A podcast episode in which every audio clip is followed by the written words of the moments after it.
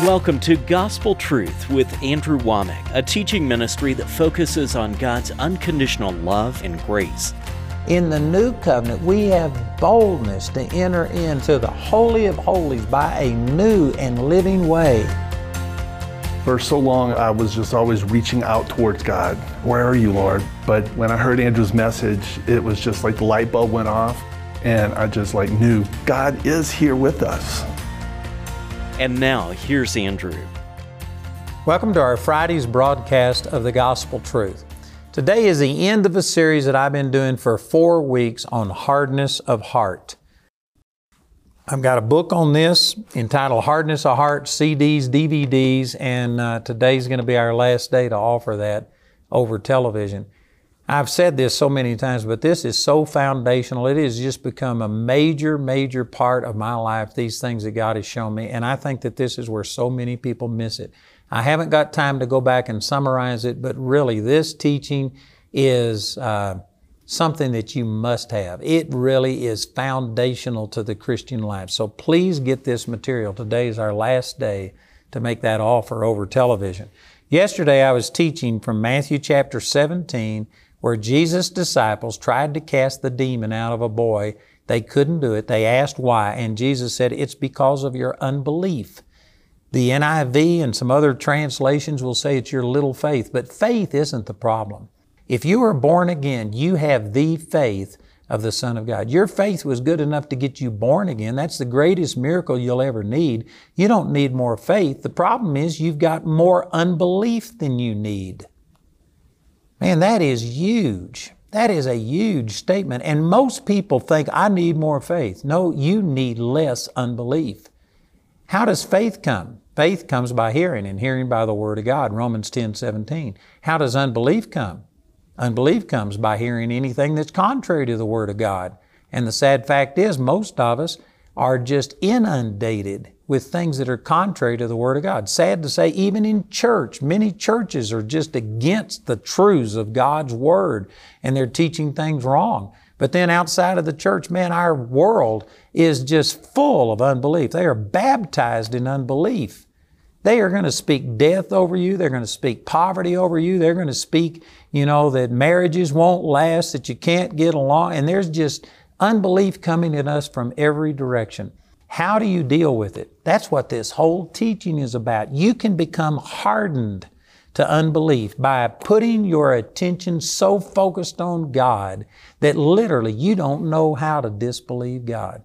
It's not something that you just have somebody wave their hand over and it happens, but it can happen. You can get to where you get rid of this unbelief. And when you don't have unbelief negating or counterbalancing your faith, then a little mustard seed amount of faith is enough to remove a mountain, is what Jesus said here in Matthew 17 and in verse 20.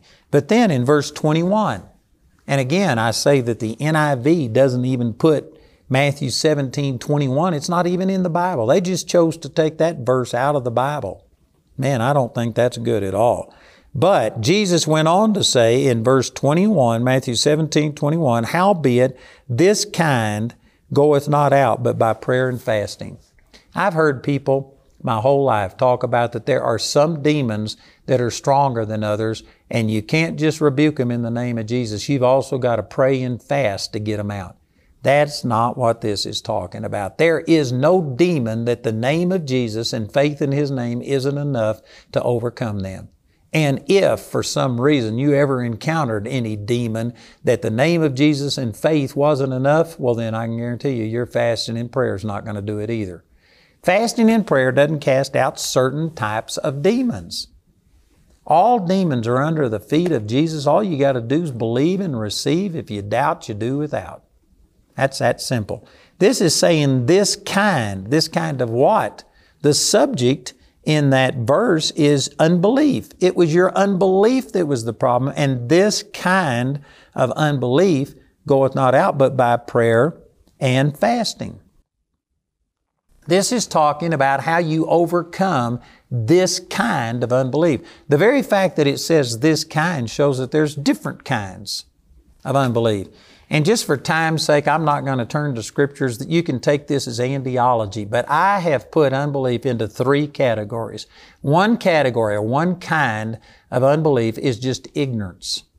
Ignorance will keep a person from receiving. You can have unbelief because of ignorance. Like I was raised in a church that didn't teach in the baptism of the Holy Spirit and speaking in tongues. And so for most of my life, up until I was 18 years old, uh, I didn't know about the baptism of the Holy Spirit. I didn't know about the gifts of the Spirit and speaking in tongues. And so I didn't believe for them, not because I was mad at them or upset with them. It was just, I was ignorant of them. Ignorance causes unbelief. What's the antidote for that kind of unbelief? The truth. You tell a person the truth, and once they know the truth, if they're willing to accept it, they, that kind of unbelief is just gone by just telling a person the truth. A second kind of unbelief is disbelief or wrong teaching. It's one thing to be raised in ignorance about something. That will cause you to not have faith for it because you haven't heard. Faith comes by hearing, hearing by the Word. But then if you've been taught the wrong thing about something, that's similar to, you know, when you just have uh, unbelief that is caused by ignorance, that's like having a blackboard with nothing written on it. And all you got to do is just write the proper things on there. But if you have been taught the wrong things, that's like having a blackboard that is completely covered with the wrong stuff on it. And before you can write the right thing on there, you've got to erase that. You've got to make a place for it. So people who have been brought up in ignorance, it's relatively easy to get them over that kind of unbelief. You just tell them the truth, and if they have a heart to receive, they just latch onto it and they're free. A person who's been taught the wrong thing, it's harder because they now have to counter all of this wrong teaching. And they have to erase all of that stuff before they can write the proper things on their heart. But the antidote is still the same. It's the truth. You may have to do some more work to erase that wrong teaching, but you just write the truth up there and the truth will set them free. But then there's a third type of t- uh, unbelief, and I believe that that's what this is referring to. That third type of unbelief is where you just have what I call natural unbelief. In other words, it's not ignorance. It's not that you've been taught the wrong thing. It's just that something in the natural doesn't match what you're believing, and there's just instantly going to be a thought of God didn't answer my prayer. It didn't work. Like, say, for instance, if you believe that God wants you well, and so you pray, you get may, maybe agreement for prayer, you pray and believe and say, In the name of Jesus, I command this pain to be gone, and you say, Amen, and yet you still have pain. It's natural for you to just have a thought of unbelief. And that's not because of ignorance. It's not because of wrong teaching. It's just that in the natural, it doesn't match what you're believing for, and there's going to be naturally a thought of unbelief. How do you deal with that kind of unbelief that doesn't come because of ignorance or wrong teaching? It's just natural things don't match up. Well, the answer right here is that you have to uh, go into prayer and fasting. Here's why prayer and fasting affects that kind of unbelief. Because when you are praying to a God that you can't see, that right there is going against your physical senses. It's going against your sight. In the natural, unless you are operating in the spiritual realm, you will not talk to a person that you can't see. For you to do that, you have to be operating in faith. And so it brings you into this spiritual realm. For you to fast, you are denying your physical senses. You're saying, I am not going to be dominated by what I see, taste, hear, smell, and feel. I'm going to be dominated by faith, what the Word of God says. Your natural body will just rebel at that, thinking this is crazy. I, I don't see it, I don't feel it. But if you start fasting, what you do is say, Body, you aren't going to control me. What I feel is not going to control me. What I see is not going to control me. What my belly tells me is not going to control me. I am not going to live by bread alone, but by every word that comes out of the mouth of God. And so you start a fast. And I can guarantee you, when you do that, your body will rebel. And your body will say that I'm dying, feed me. And if you sit there and say, all right, I'm going to extend it. We'll go two days. Your body will say, I'll be dead in two days. You say three days. And your body will eventually quiet down. I don't know if any of you have ever been on an extended fast, but I have fasted a number of times. And, and after, it depends on how often you do it, but even if you haven't fasted hardly at all, if you go more than two days or three days, after a period of time, your body just, you get over hunger. It's not that you're starving to death. Your body will tell you, I'm dying in the first day. But the truth is, it would actually do you good to fast from food one day a week. That's what the medical profession says. It helps purge and flush your body of things. You don't die after 24 hours without food. Actually, you don't begin to start physically dying until after 40 days. That's why it was so critical after 40 days that Jesus had fasted. He was now hungry. This wasn't talking about just appetite. He was starving and it was a real temptation when Satan came and wanted him to turn a, a stone into a piece of bread. And so, anyway, after a few days of fasting, your body will just quiet down. Basically, it's like this your body's thinking, if I'm going to survive this thing, I better quit uh, complaining, I better quit talking about food and just submit. And you learn how to yield your senses, even your drive to eat and everything else. You submit it and let the Spirit take control instead of the physical body. But see, if you haven't done things like that, and then you start praying against a pain, you got a pain in your hand, and you're saying, Pain in the name of Jesus, I command you to go. And if you haven't, by use, brought your body under control. That's what it says in Hebrews 5:14. Strong meat belongs to those who by reason of use have their senses exercised to discern both good and evil. It takes use. You have to practice this. It, it's not something you just make a decision or pray one time. It's something you have to do. And so if you haven't been using your faith and commanding your body to get into subjection and you say, body, quit hurting in the name of Jesus, and then you say amen, and if you still feel pain, there's going to be this natural thought of unbelief. Well, like I still got my pain. It must not have worked. And if you aren't in control of your emotions and your thinking, well, then that natural unbelief will dilute, counter, negate your faith, and it will keep your answer from coming.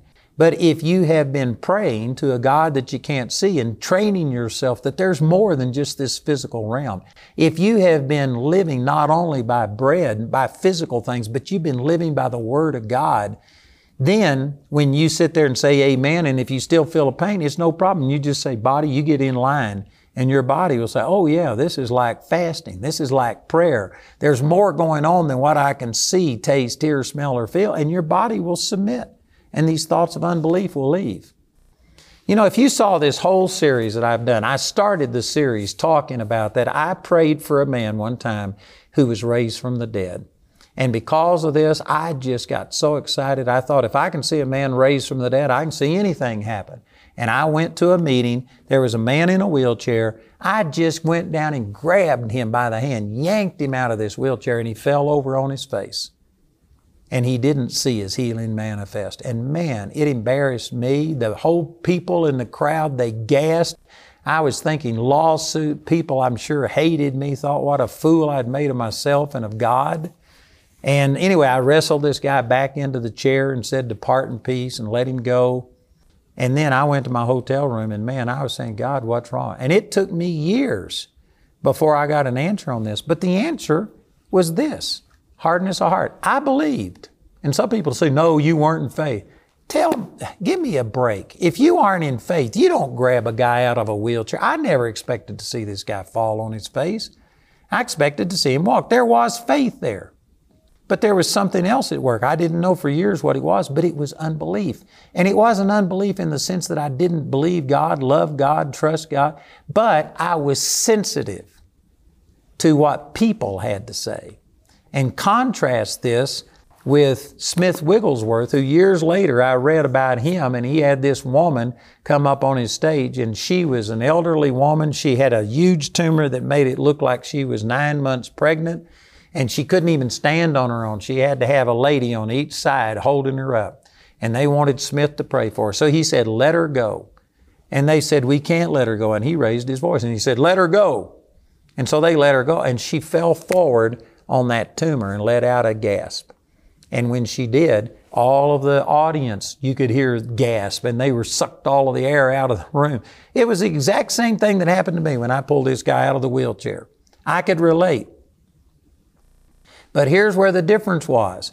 When there was rejection, when there were thoughts of you idiot, you made a fool of yourself, and things like this, and that came towards me, I was sensitive to that. I wasn't hardened towards it. I was sensitive to it. What people thought about me affected the way I ministered. Jesus said this in John chapter 5 verse 44, How can you believe which receive honor one of another and seek not the honor that comes from God alone? That's another way of saying that unbelief, worrying what people think about you will stop your faith. You'll be more sensitive to people and their criticism than you are to what God had to say. So when I felt all of this unbelief coming from the crowd, man, I got into unbelief and I just put him back in his wheelchair and let him go. How did Smith respond when this woman fell on her tumor and let out a gasp? He said, Pick her up. He was insensitive to it. And so here this woman was standing with a woman on each side. And the second time he said, Let her go. They said, We can't let her go. She'll fall again. And he yelled, said, I said, let her go. And they let her go. And she fell on that tumor again. And she let out a cry of pain. And all the people gasped. Smith said, pick her up. So the third time he said, let her go. And this time these women said, I, we will not let her go. And he yelled at them. And he said, I said, let her go. And a man in the audience stood up and he said, You beast, leave that poor woman alone. And Smith just turned at this guy and said, You mind your own business. I know my business. And he yelled at them, Let her go. So they let her go the third time, and this time that tumor just fell out of her dress on the stage, and she walked out completely healed. Let me present to you that Smith didn't have one ounce more faith than I had, but he had less unbelief. And you know why? Because he wouldn't consider what other people had to say. I was too sensitive to people. I was looking for people's approval. I've come a long way since then, but you know what? I still have to deal with all of these kind of things. Smith Wigglesworth couldn't even read when he first got born again. And he asked God to help him read the Bible. And the only thing he could ever read was the Bible. And I remember Lester Sumrall talking about going to see him one time when Smith was real old. And Lester had a, uh, a newspaper folded up and under his arm when he knocked on the door. And Smith came to the door and Lester asked if he could go in and see him. And Smith said, You can come in, but you'll have to leave that newspaper outside. Smith wouldn't read anything but the Bible. And people think, well, that's narrow minded. That's, that's, you know, that's crazy. There's decent things in the Bible. There's some good things in, in the newspaper. I've actually read some things in the newspaper that I've used in a message, and I've used them. Over 30 or 40 years of ministry, Smith Wigglesworth could have missed a dozen good things in a newspaper, but he missed thousands of things that would have hindered his faith, that would have made him receptive to what people thought and how they responded. He was just so focused on God, he didn't know how to disbelieve God. He wasn't sensitive to what other people said. Matter of fact, this book that I read about him, it was his son-in-law that wrote the book, and he traveled with him, and so he was telling these things from personal experience. And his son-in-law said one of the most common criticisms against Smith was that he was hard. And you know what that means? It means cold, insensitive, unfeeling, unyielding. He wasn't hard towards God. He was hard towards people. He didn't care what people thought. He had a word from God and he operated in it. And I'm sure he didn't do everything perfectly, but nonetheless, this is the reason that he saw probably more miracles than I've seen was because he was so hardened. He didn't care about what people had to say. Again, I go back to John 5, 44. Jesus said, How can you believe which receive honor one of another and seek not the honor that comes from God alone? And see, many things harden our heart. Yes, sin can harden your heart, but just as these verses are saying, it could just be the fact that you're worried about what people have to say.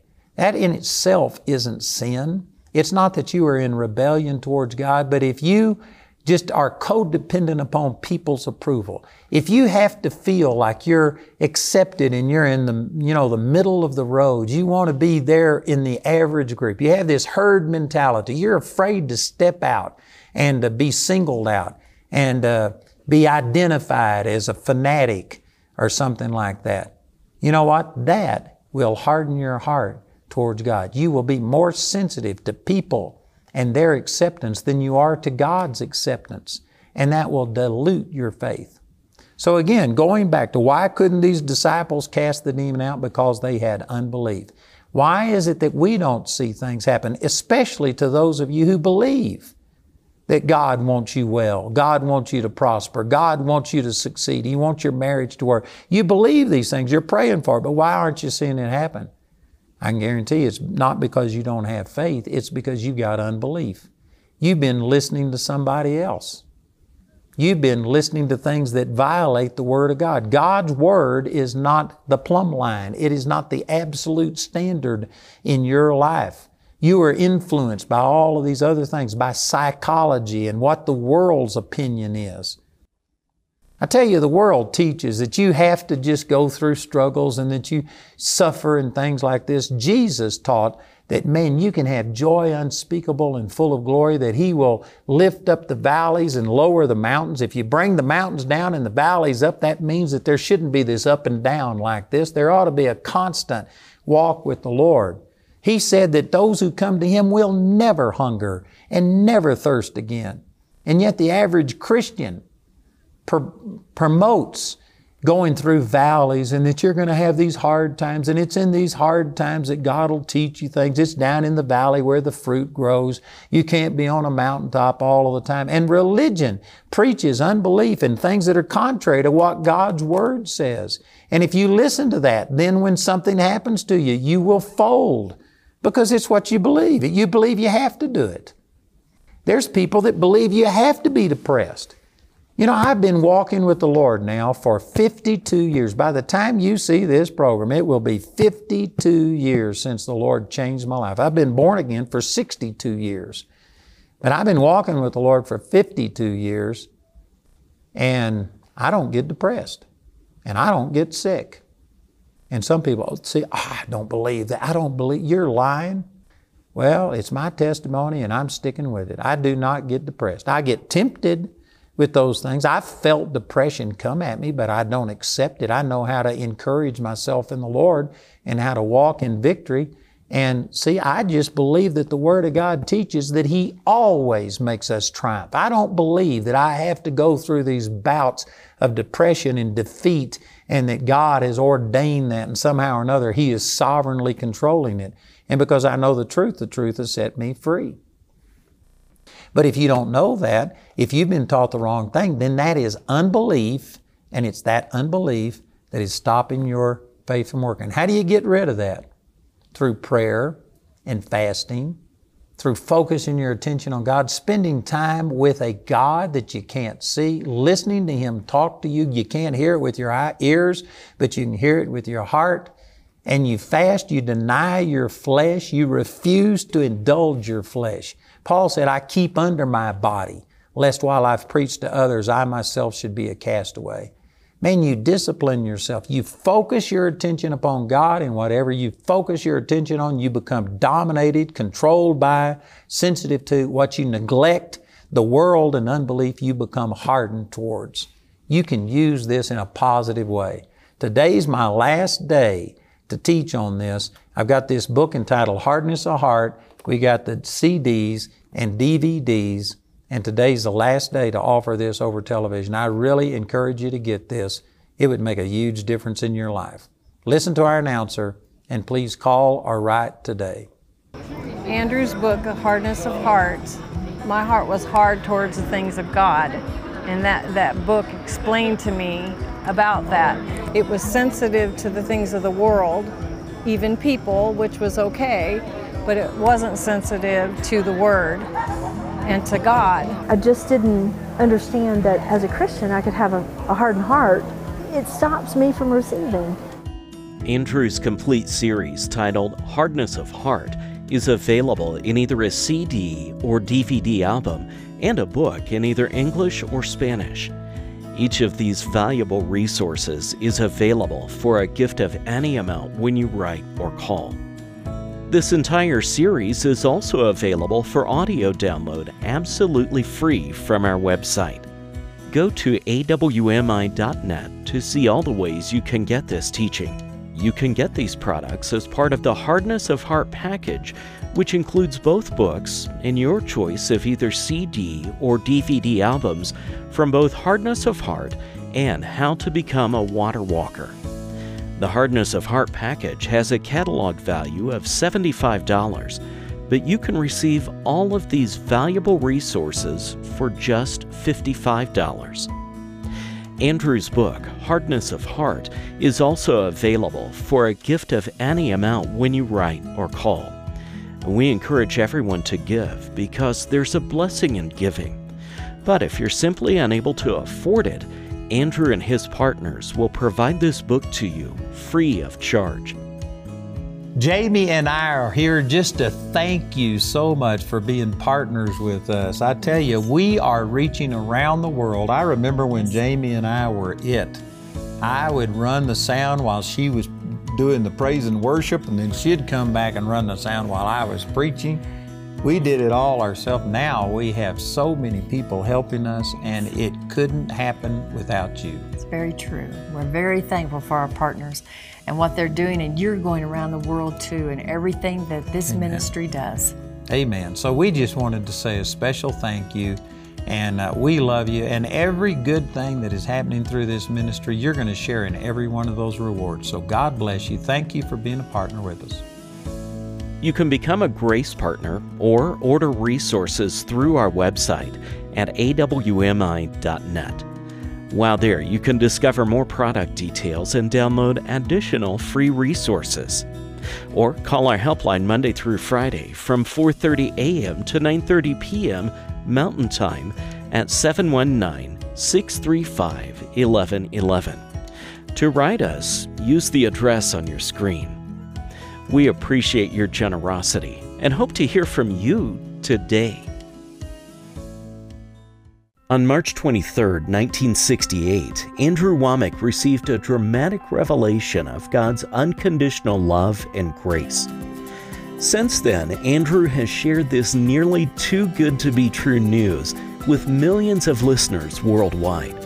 With his daily television show reaching 4.4 billion people worldwide, Andrew's message is changing more lives than ever before.